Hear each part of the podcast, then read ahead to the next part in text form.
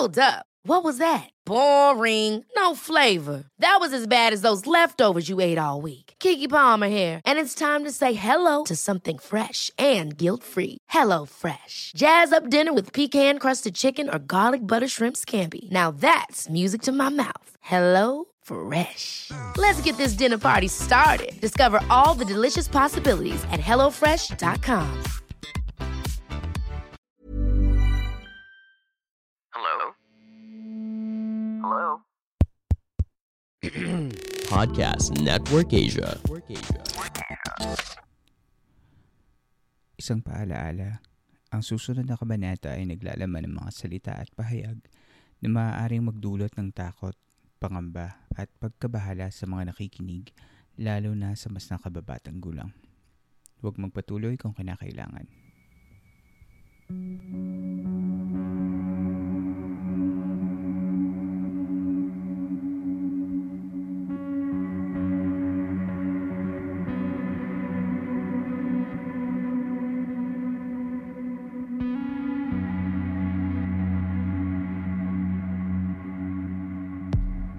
Tuloy po kayo sa isa na namang gabi ng San Telmo Society. Ngayong gabi, makakasama natin ang mga kaibigan natin mula sa Melodrama Podcast upang tunghayan natin ang kwento ng paglalang mula sa mitolohiya ng sinaunang sugbuwanon. Sina Denise at Wabe ang maglalahad ng kwento at sa bandang huli ay sasamahan namin sila ni Ethan ng Tabi Tabi Podcast para pag-usapan kung paano nga ba nagsimula ang mundo ayon sa mga sugbuwanon. Halina at sumama na kayo sa aming kwentuhan.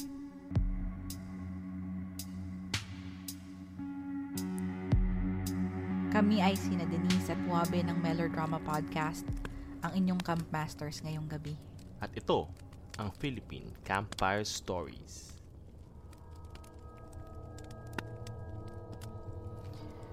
Noong unang panahon, ayon sa sinaunang sugbuwanon na inilathala ni John Maurice Miller sa librong Philippine Folklore Stories, wala pang lupa o buwan o araw. Ang mayroon lang ay ang lawak ng katubigan na ipinaghaharian ng Panginoong Magwayan at ang kalawakan ng langit na teritoryo ng Panginoong Kaptan. Ikinasal ang anak ni Kaptan na si Lihangin kay Lidagat, ang anak ni Magwayan, at nagkaroon sila ng tatlong anak na lalaki. Sili kalibutan, bato ang katawan at matapang ang paninindigan. Sili adlaw na gawa sa ginto at masiyain ang pamamaraan. At silibulan na tanso at mahiyain ang katauhan. Nagkaroon din sila ng natatanging anak na babae, si Lisuga, na may katawang gawa sa purong pilak at may dala ng kaligayahan sa kanilang buong pamilya. Di nagtagal, pumanaw ang mag-asawang lihangin at tidagat. Iniwan ni Lihangin ang pamamahala sa kahanginan sa kanyang panganay na si Likalibutan at ang magkakapatid ay lumaki sa pangangalaga nila Kaptan at Magwayan na inilayo sila sa lahat ng kapahamakan. Ngunit ang matinding kapangyarihan ng kahanginan ay umabot sa ulo ni Likalibutan. Naisip niya na kung kaya niya ang hangin, di hamak na kaya niya ring pagharian ang buong kalangitan. Pilit niyang sinama ang kanyang mga kapatid na sila Liadlaw at Libulan sa kanyang mga plano na agawin ang langit mula kay Kaptan. Noong una, ayaw sumama ng dalawa, ngunit malalim ang dagundong ng galit ni Likalibutan. Ayaw naman ng masiyahing si Liadlaw na nagkakagulo siyang magkakapatid. Tsaka takot siya sa galit ni Likalibutan kaya't pumayag na rin siya at pinilit ang bunsong kapatid na lalaki na sundin ang utos ng panganay. Sama-samang sinugod ng tatlong magkakapatid ang tarangkahan ng langit. Pero matibay ang mga bakal nito. Ginamit ni Likalibutan ang pinakamalalakas na hangin para patumbahin ang pultahan hanggang sa bumagsak ito at nilipad papalayo. Dali-daling pumasok ang magkakapatid sa langit at sinalubong sila ng isang galit na galit na si Kaptan. Sa takot ng magkakapatid ay kumari pa sila ng takbo papalayo. Ngunit hindi nila natakasan ang lupit ng kidlat ng Panginoong Kaptan. Boom! Tinamaan unang kidlat si Libulan at natunaw siya ng hugis bola. Boom! Ang pangalawa ay tumama sa gintong katawan ni Liadlaw at natunaw rin ito. Boom!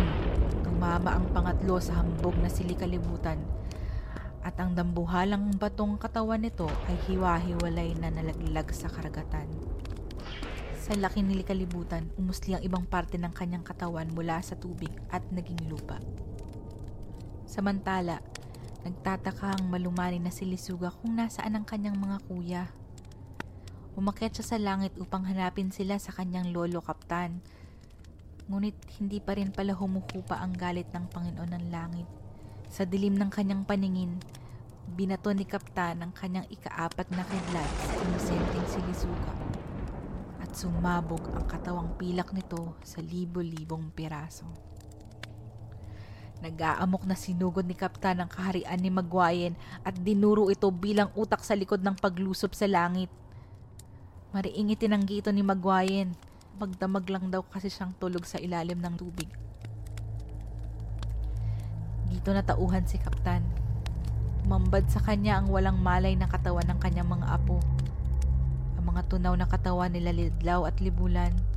Ang mga piraso ni Likalibutan na nakausli mula sa tubig. At ang pilak na abo ng kanilang paborito na si Lisuga. Nalugmok si na Kaptan at Magwayan sa matinding kalungkutan. Kahit gaano pa sila kamakapangyarihan, hindi nila maibalik ang mga apo sa kanilang dating anyo. Pagkus ay binigyan na lang nila ang mga ito ng kanika nilang ilaw. Ang gintong silyadlaw ay nilagay nila sa langit at pinagpalang maging araw. Ang tansong katawan ni Libulan bilang buwan. At ang pira-pirasong katawan ni Lisuga ay isinabog sa langit bilang mga tala. Walang ningning ang ibinigay kay Likalibutan na may kasalanan bagkus ang kanyang katawan ay naging lupa, kung saan nila itataguyod ang sangkatauhan. Okay ako naman. Binigyan ni Kaptan si Magway ng isang buto at itanim ito ng Panginoon ng Karagatan sa katawan ng likalibutan. Umusbong mula sa buto na iyon ang isang higanting kawayan at mula sa loob nito ay lumabas ang isang lalaki, si Sikalak, at isang babae, si Sikabay. Sina Sikabak at Sikabay ay ang mga naging unang magulang ng sangkatauhan. Nagkaroon sila ng maraming anak kasama dito ang pangalan na lalaki na si Libo, ang anak na babae na si Saman, at ang matalinong bunso na si Pandaguan na nagkaroon ng sariling niyang anak na si Arion. Sa talino ni Pandaguan ay nakaimbento siya ng panghuli ng isda. At ang unang isdang nahuli niya ay isang napakalaking pating sa laki ng pating, inakala ni Pandaguan na isa itong makapangyarihan nilang, kaya't hinimok niya ang mga tao na sambahin ito. Biglang bumukas ang langit at dagat at pumalingaw ang boses ni Kaptan. Ibalik niyo ang pating sa karagatan, tagumpong nito. Ang tanging nararapat sa inyong pagsamba ay ang Panginoon ng langit at tubig. Natakot ang lahat, maliban kay Pandaguan Ani niya, ang pating na ito ay kasing laki ng mga Panginoon. At dahil sa kinaya kong talunin ang isang pating, malamang kaya ko rin kayo. Umangtit ang panimula ng kidlat sa mga kamay ni Kapitan. Pasalamat na lang si Pantaguan at natutunan na ni Kapitan na pigilan ang kanyang sarili. Nang binitiwan ni Kapitan ang kidlat patungo kay Pantaguan, kontrolado nito ang kapangyarihan Sakto lang para bigyan ng leksyon ang sangkatuuan at hindi sapat para gawin siyang glitter o kung ano man. Napagpasyahan din nila Kaptan at Magwayen na kailangan paghiwa-hiwalayin ang sangkatuuan sa iba't ibang parte ng mundo.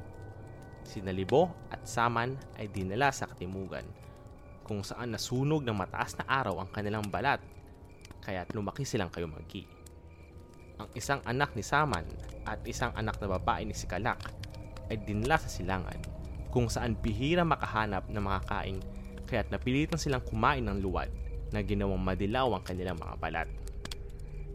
At si Pandaguan, hindi siya namatay.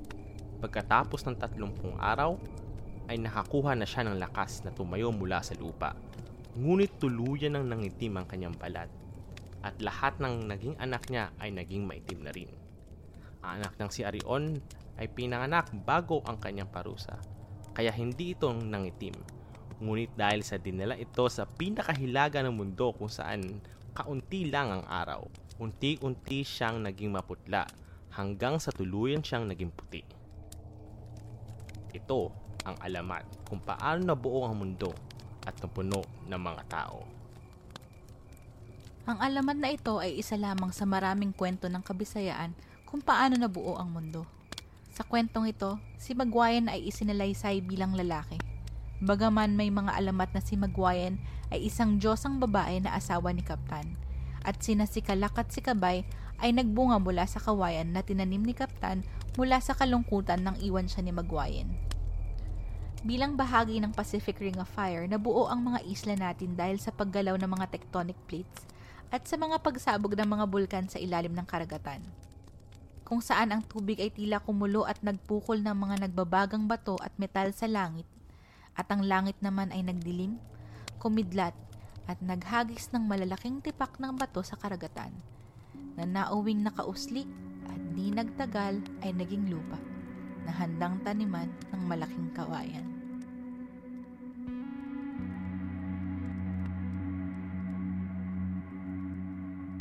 Sa ating pagbabalik, ating pag-usapan ang Sugbuwanan story kasama ang melodrama at Tabi Tabi Podcast.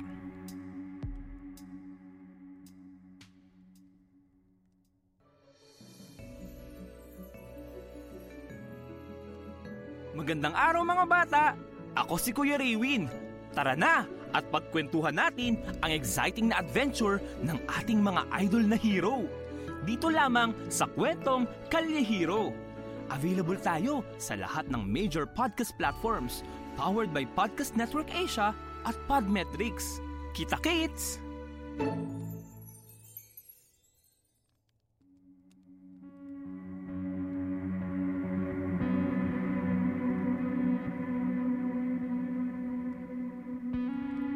Sa pagpapatuloy ng Philippine Campfire Stories.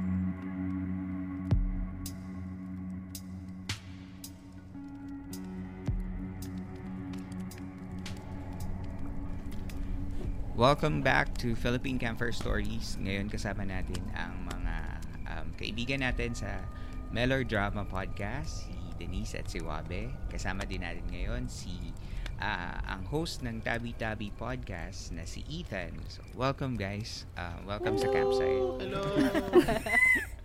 Hi! Hello po! Isa kayo sa mga unang nakabisita sa sa campsite. So, upo lang kayo dyan. May marshmallow Thank you, tayo thank dyan. you. Alright. So, salamat sa pag um, babahagi nyo nung storya ng Sugbuwanon cre- uh, creation story at yung um, um, pinagmulan natin as, um, as a race. So, napakagandang storya, Denise and Wabe. So, yun. Ang, ah, meron lang ako mga, parang na, natuwa ako dun sa mga, kasi parang very familiar din siya dun sa mga ah, creational stories na hindi lang sa Pilipinas pero sa buong mundo din naman yung um, unang tao, unang unang babae at lalaki. Pero yung pinagtataka ko, babae, akala ko babae si Maguire. lalaki pala siya sa storya na to. Yes. I think kasi, um, yung pinagkuhanan natin ng storya na to, si John Maurice Miller, Mm. print niya yung libro niya noong 1904. Tapos, bilang, ah, hindi naman siya talaga taga dito. Okay. ang understanding niya, ang, ang pagkaka um, pagkakaintindi niya, pag sinabi mo na na Diyos ng Diyos. Diyos ng dagat. Sa atin, Lalaki sa atin kasi gender neutral yung mga siya, siya natin, 'di ba? Yes. Pag Yes, sinabi oo. mo na parang um, yung mga tagapangalaga ng pronouns dagat, natin. Mm-mm. ano siya? ah, Walang gender. walang gender. Feeling ko inassume niya lang yung pagiging lalaki. Kasi Ah, okay. sa Lord, alam niya, Ganun. Mm. oo, ang pagkakaalam niya ang nasa ah, pag-ruler ka ng dagat, para kang si Lalaki ka. Poseidon. Mhm. Ah, Europe, European yung standard niya. Oo, tapos yung ano din, yung ah, dun sa libro mismo, naka, na- may illustration na si Magwayan. Kamukha niya si Poseidon. Literally. Oo, yun yung inspire eh kasi naman yun lang yung inspiration niya makukuhanan niya eh. So parang Mm. At saka yun lang din yung So, alam niya. oo, kaya Mm. okay lang yan. ah, Mr. Miller. pag, pagbigyan, pagbigyan nyo na, pagbigyan nyo na po. okay lang. It was, it was, at, it was, uh, ga- ganun yung time nila. Mm. Um, tapos, tsaka kasi parang sa atin, hin, marami din tayong mga nilalang creatures na Mhm. parang nag-change-change ng, ng gender. Depende kung sino nagkikwento. Yes.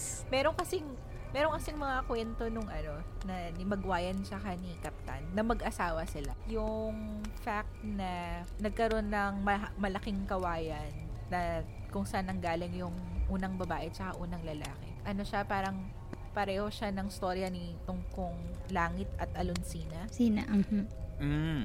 na ano naman ah, yun yung creation myth nila sa Panay eh medyo malapit lang naman parang iniwan din ng asawa niya si Kaptan tapos dahil nalungkot siya nagtanim siya ng kawayan tapos nagkaroon yun ng ng tao Oo, total magkakatabi lang naman sila doon sa area na yun. So baka parang talagang na nabanggit mo yan sa podcast niyo dati eh, na parang na yung mga kwento sa paligid ng mga isla is just inspiring each and uh, one another. Since uh, they trade off, siguro we would only assume na nagkakaroon ng trading at uh, sila-sila din yung magkaka-transact. Uh, siguro nagkakaroon sila ng inspiration ng mga kwento nila sa isa-isa kaya parang magkakamuka din yung ano yung mga kwento tama no Yeah, at saka, saka ano din eh, kasi siyempre yung mga tao rin na ganyan, minsan pupunta sa, sa ibang isla o sa ibang lugar, tas doon na sila titira.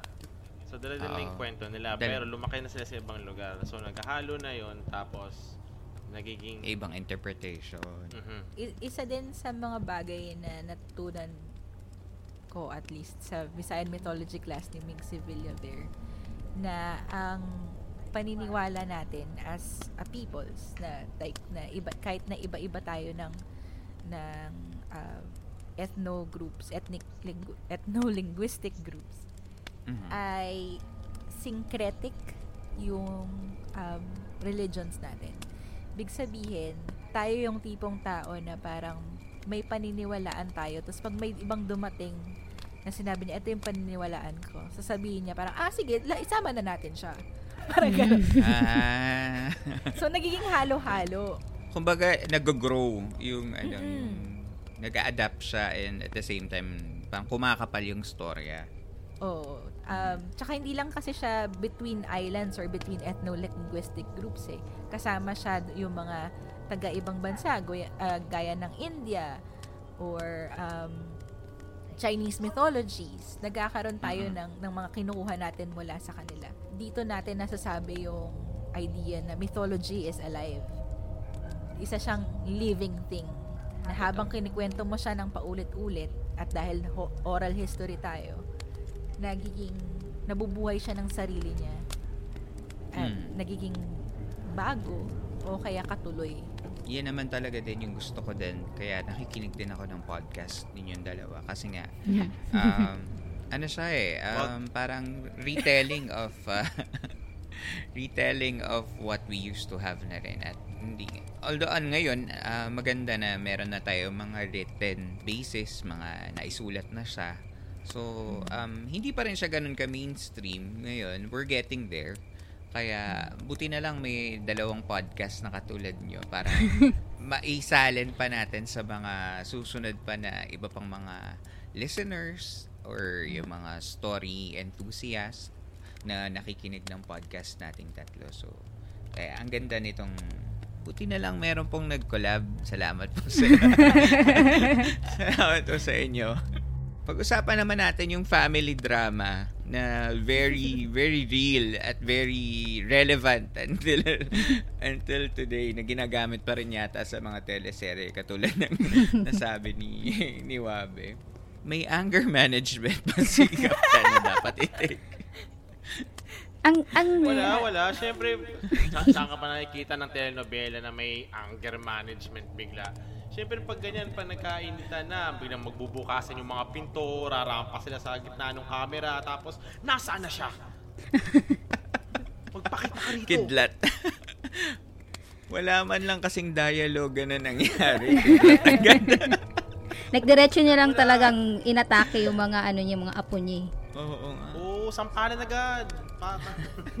Pero imagine mo if like nangyari yun talaga in real life tapos like nag-away lang yung mga apo mo tapos bigla mo nalang pinalo na bigla. Eh, Technically, it applies din naman in real life lalo na kung sa Filipino household. To be fair, kung kami, kunwari kami mag, magkakapatid, sinira na, nasira namin yung gate ng Gate lola ng ko. lolo niyo. O, 'di ba? Parang kung tapos nakita niya kami na ginagawa naman, walang usap-usap palo agad yun. Yung palo mo nga lang medyo electrified. yung palo nga lang, ano, may kasamang kidlat. Eh, may kasamang kidlat, tapos sa pool ka malulusaw ka na lang. yes. Buhay Pero, mong kapalit um, sa pagsira ng gate ng lolo mo. wow. Pero di ba kasi si Lihangin, li, sila kalibutan, ay sorry, li- yung third generation na sila no, ng gods. Yeah. Gods pa rin sila technically, no? Kasi anak sila ng gods. Yes.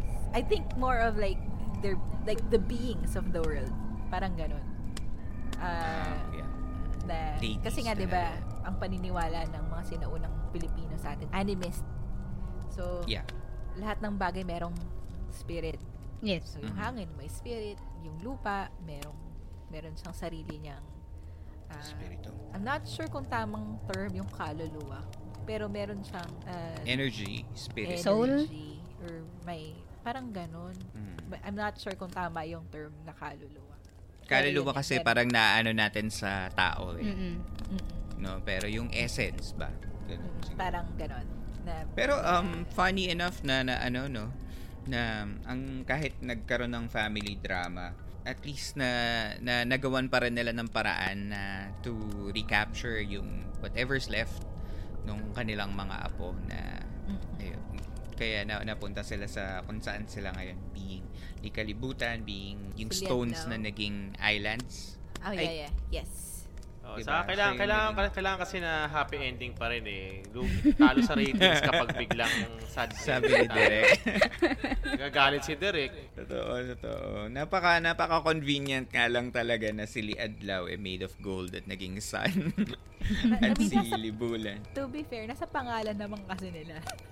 Si Oo Lee nga, Adlaw. Lee Adlaw. Ad- Adlaw ang tawag sa Sun. God of the Sun. Ang sun Mhm. ng sa Bisaya. Tama Yes, yes. Tapos si Bulan. Moon. Yes, bilang uh, buwan. The, the, the moon. Ang Yeah. anong meron bang derivation yung likalibutan? Is that like our islands um Ang intindi ko sa kanya, ang likalibutan as in daigdig. The, Palibot. the- sanlibutan? Oo, Mm. Sanlibutan. parang ganon. Ang Ah, intindi pwede. ko sa kaya si likalibutan is more of the the, the, How about the, the land suga? you walk on. Lisuga. Suga is um bright, tama ba? Ah, so yung parang ano, kapag uh, nag-ano ka ng fire, Di ba Siga. siga? parang, parang, kasi I thought parang, actually habang sinasabi mo, ang naiisip ko lang, or ang naiisip ko habang sinasabi mo yung name is Lechugas. Sabi ko, sino? Lechugas is what? Lettuce? Yeah. Lettuce ba yun? yes. Ah, Mag, magbibibimbap ba yeah. sa... Mag-ano ba sila? Sa samgyup ba sila? May Total, ano na eh, may, may kidlat na eh. may ano na, may pangprito na sila, no? So, lechuga. Yun. Hindi, hindi ko lang Um, masyadong, hindi kasi ako ma- ganun ka-familiar sa um, Bisaya as a language. I, I'm trying, mhm. but Mm. kasi galing akong No, Manila. it's okay.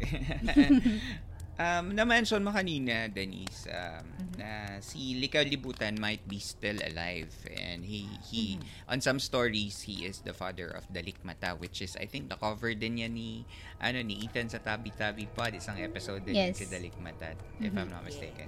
So yun, um, baka pakwento mo naman ba why do you think is that so? I think kasi hindi sila namatay. Kasi, Mhm. Maybe because they're gods? sila. Yun ba yun? may, oo, parang tinamaan sila na nalungkot yung mga magulang, mag- magulang, ma- mga lolo, Lolo. nila na, Lolo. na iba na yung katawan nila. Pero, I don't think they actually died. Parang, nagbago lang yung itsura nila. Tapos, hiniwa-hiwalay sila para siguro hindi na sila magulo. Oo nga. Kasi kung yung Ah, tatlong mm-mm. magkakapatid, magkakasama sila, puro gulo yung naabot nila. Di dapat, eh, ang ginagawa talaga sa atin, di ba? Pinaghihiwa-hiwalay yung magkakapatid. Mm, Parang mhm. you're thinking as a parent. Oo. Inunahan mo na sila, no? Kung magulo kayo, di- dito ka, tapos parang naka-time out silang lahat. Uh, go to your rooms now. Tapos parang I don't think parang I think they got transformed and they had a different and then they started having a different purpose and the different Mm. purpose Oh. um, gave them a different essence parang ganun Mhm. suddenly Liadlaw is no longer just uh, a some golden na- god. Uh, Oh, God. a golden god literally a golden god na um, sunny yung disposition niya meron na siyang purpose para dun sa tinanim nila magwayin at ah, kaptan mm-mm. to grow yung ano mahiwagang kawayan. parang ganun oo Ay, iba na iba na bang story yun? Parang kila si Kala. Hindi, no, no, na yun. sama sila, siya. Sila rin yun. Hindi, sila rin yun, diba? di- sila sila din yun eh kay Likilibutan din nilagay yung kawayan eh Mm. that's why na parang hindi sila talaga namatay nagbago lang yung nagbago yung Mhm. anyo nila tapos syempre nalungkot yung mga lolo kasi nagbago yung anyo nung mga apo nila. Mm. Kumbaga, um, Na-guilty sila. sa sobrang galit mo, naging emo yung apo mo. Tapos parang nasad ka kasi hindi na siya yung dating like cheerful person. Mm. Cheerful, uh, what do you call this? Cheerful, cheery person. Ganyan. Pero, hindi naman siya namatay. Nan- nandyan pa rin siya. Yung parang niyang ituloy pa rin yung mga storya niya. Ganyan. Yung parang mga physical form lang naman talaga nila ang nawala. And then yung essence nila, oh, since if we're talking about parang immortality nila, um, siguro yung essence nila andun pa rin and maybe nag, I don't know, seep in sa land or sa forest or sa mga, kaya nagkaroon ng ganyan. Yeah, actually, that would make sense. It's a nice thought. Oo. Ang ganda nun. Tsaka parang ang ganda nung sinabi nyo na they they changed para mag, nag-iba lang yung ano nila, character nila, itsura nila. Pero now they have purpose because that brings us to the second part of the story. Uh, di Adlaw, naging araw siya which is very um, nurturing, nourishing siya na kaya niyang bumuhay 'di ba ng mga halaman kasi because of his um, ano of his uh, power, yung sunlight niya. So, yun. Doon tayo napunta na tayo kay yun sa mahiwagang kawayan. Na natatawa lang talaga ako nung sinasabi mo na nagtanim si si Captain ng seed kasi me, be, me being the green me. so, The original plantito. Oo. siya talaga, siya talaga yung plant daddy. Um, na ano siya, na merong mahiwagang kawayan. Sa ibang mga ano, sa ibang mga uh, creational stories, hindi hindi kawayan, no? O dito lang tayo nagkaroon ng kawayan. Sa Visayan No. mythology. Would you know? Not necessarily, kasi alam ko meron din yung kay maganda at malakas. yes, ah. Kawayan Oo din yun. Apa. Um, ayun, I think um, yung kawayan, sa atin kasi, very familiar yung pag sinabi mo na yung puno ng kawayan. Kasi meron tayong mga kawayan na like bamboo trees na sobrang laki. To the Yes. point na maraming... Kasha yun ta. Mm-mm. Tsaka, maraming, marami tayong beliefs na surrounding kawayan. Meron pa tayong mga mga belief na kunwari, pag malinis yung kawayan, yung parang hindi siya maputek or something, ibig sabihin may Mhm. tikbalang doon. Yun yung ginawa niyang bahay, wag mong gagalawin. Mm. Tapos, ah, yung fact na kawayan sa atin is ah, very useful sa paggawa ng bahay. Like, bawat part ng buhay mo, merong gamit yung kawayan. Um, pwede ka magluto ng kanin sa kawayan. Yung part ng kawayan, pwede mong gawing um, pangsiga, to make fire, ginagawang Mhm. alulod. Ganyan. So, very familiar yung pag sinabi na, na yung tao galing tayo sa kawayan. Sa ibang mythology sa ibang bansa or ibang cultures, alam ko meron din silang mga mga taong galing sa puno. Mm-mm. Although, I guess yung kawayan kasi hindi naman talaga siya puno. It's a grass. Doon doon nagmula si si Kalak and si, si Kabay. Meron bang ano 'yan? Meron bang Si term Kabay. 'yan sa si Kabay? Ba- because babae, si Kalak Oo. lalaki. Parang ganun. Yes. Ganun ba siya? Ah, Yes. okay. Meron lang ako doon kasi 'di ba nagkaroon ng um, si si Kalak and si Kabay nagkaroon si Libo, si Saman, si Pandaguan. And then you mentioned earlier na si Pandaguan siya yung matalino, ba? Tapos hindi siya naniniwala doon sa ano kay Captain nag hindi siya hindi siya sa hindi naniniwala. Parang nag-doubt siya. He had that um, mentality and awareness na bakit ako bakit ako mag teka, ba't, ba't ka nag-impose sa akin kung ano paniniwalaan ko? Parang I want to um, I want to worship this um, fish creature na pating. Bakit? So, do you think Pandaguan could be the first atheist? It could be. But I think it's more of uh, na nakuha niya yung pagkamayabang nung lolo lolo ng lolo Kay Kalibutan. kay Lika- Likalibutan. Kasi Hindi halos naman niya anak silang eh. sinabi. Oh, Hindi pero galing anak sila yun, dun diba? sa ano. 'Di ba tinanim kasi si si Kalak tsaka si ah, si Kabay sa kay Likalibutan. But that doesn't make them sons. No? Parang galing lang sila doon. Feeling Baka yung galing ano sila. niya, namana lang. just more na ayaw, alam niyo yung mga tao na ayaw lang maging mali. yung nakikita nila, nasa ut, nakikita, nababasa nila ng mali yun.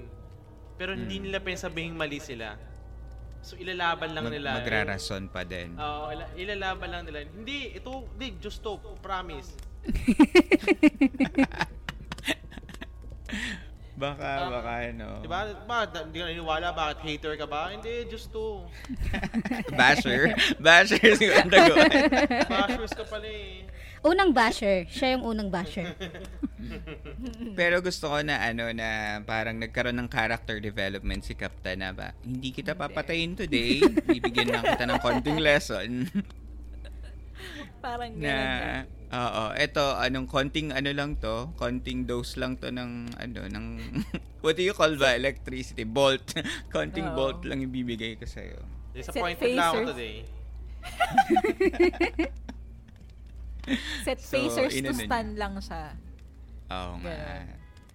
Pero So- ang ang nice nung story na ano na meron pa siyang hindi lang niya kinover yung Philippines. Ano siya encompassing kasi meron pa siya yung other races like yung napunta sa mga east naging Dilaw tapos yung iba napunta sa um sa si Pandaguan 'di ba yung naging black yung skin niya. Yun. Yes. So, kaya parang sabi ko, wow, okay yun ah. Parang, fairness dun sa mga Sugbuwanon, parang, ah, sige, sama na namin kayo dito sa creation story namin. para join-join na kayo dito. In case maging viral to at maging worldwide. ano siya. So, very, very, ano siya, very um, encompassing, I like is my term. Ayun. Si, Saka, ah, gusto si, ah, din- si Arion, saan siya? Saan? Si Arion? Si Arion Di ba yung he's naging he's or- white. white? Kasi he was, he Ah. was put in the north part. Ang ano kasi, I think, kasi ang Cebu, di ba, is a port, port city. To the Ah, point yes, oh. na actually, meron tayong ah, mga historical accounts na Mhm. Mhm. ang Sugbo o Cebu right now, the, the current day Cebu, dati, it's a Mm. small kingdom called uh, Singhapura, which actually means Si- Singapore, Lion City. Ooh. Singapura. Mm-mm. Tapos sobrang thriving siya. Marami silang trading, ah, marami silang, Mm. hindi lang commercial, pero also political. Eh, eh, parang na- hub hub na siya. Oo, hub, sobrang hub siya. Different kinds of civilizations. Kaya siguro parang Mm. meron silang explanation kung saan galing yung mga taong iba-iba yung kulay ng balat. Got it. Yeah. Ganda. Very, ano siya, very um, complex ng story. Thank you so much. Ang ganda ng storya na yan. So, yun. Um, before we end, I just wanted to um, uh, thank you guys for um, gracing my podcast. Bihira lang ako magka-guest dito sa Philippine Campfire Story. So, maraming salamat. And baka gusto niyong anyayahan ng ating mga listeners to um, listen to your podcast. Hello? Ah, pwede po kayo makinig ng Melodrama ah, podcast sa Spotify, sa Apple Podcast, sa Stitcher, at saka kung saan nyo meron kum- kayo kumukuha ng podcast. That's Melodrama, E M-E-L-O-R-A-D-R-A-M-A. social media, meron kayo sa social media where where can we follow you guys? Ayun din, so Melodrama Melodrama Pod ah, sa Facebook at sa Twitter. Kung bubuksan po, sisipagin namin buksan yung Instagram.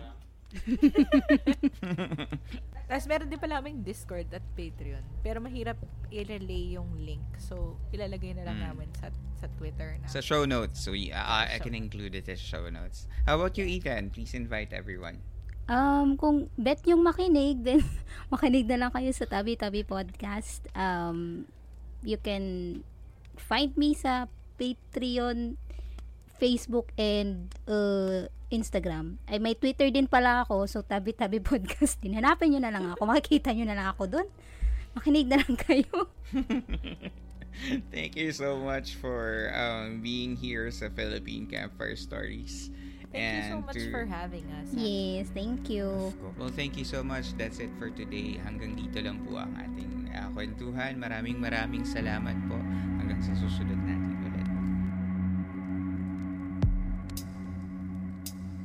Inyo pong nasubaybayan ng isa na namang gabi ng Philippine Campfire Stories sa ating segment na San Telmo Society. Salamat kina Denise at Wabe ng Melodrama Podcast para sa pagbabahagi ng kwento at kay Ethan ng Tabi Tabi Podcast para sa pagsama sa ating kwentuhan. Makikita ang link ng kanilang mga podcast sa show notes ng ating episode. Kung gusto nyo maging tagapagkwento sa ating podcast ay mag-email lamang sa campfirestoriesph at gmail.com. Salamat sa mga sumusuporta sa ating campsite sa pamagitan ng Patreon at Coffee. Puntahan lamang ang show notes ng episode na ito para sa Patreon at Coffee support links kung gusto ninyong magbahagi.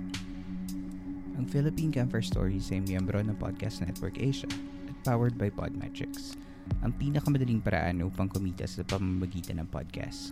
Sa Podmetrics, maaari niyo pagkakitaan ang inyong podcast sa pamamagitan ng mga ad campaigns and marketing affiliation sa iba't ibang brands. Para sa mga podcasters na gaya ko, mag-sign up na sa podmetrics.co at gamitin ang aking referral code na Philippine Campfire Stories. Capital letters ang simula ng bawat salita, ang P, C, at S, at walang space. At makikita ito sa show notes ng episode na ito.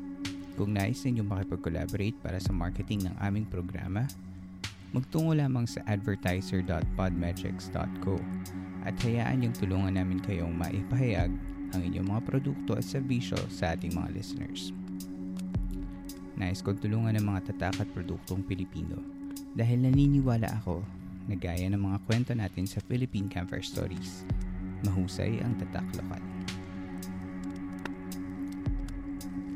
Muli, maraming maraming salamat po sa pagbisita ninyo sa ating campsite.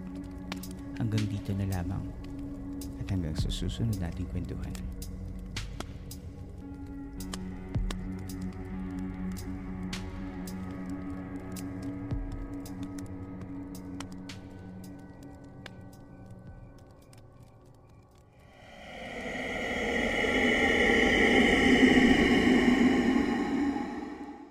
The views and opinions expressed by the podcast creators, hosts, and guests do not necessarily reflect the official policy and position of Podcast Network Asia. Any content provided by the people on the podcast are of their own opinion and are not intended to malign any religion, ethnic group, club, organization, company, individual, or anyone or anything.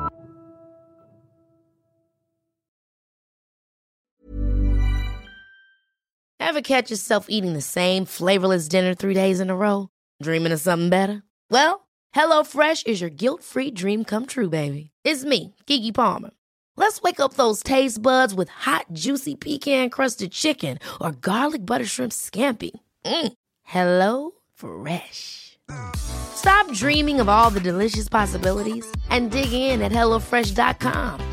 Let's get this dinner party started.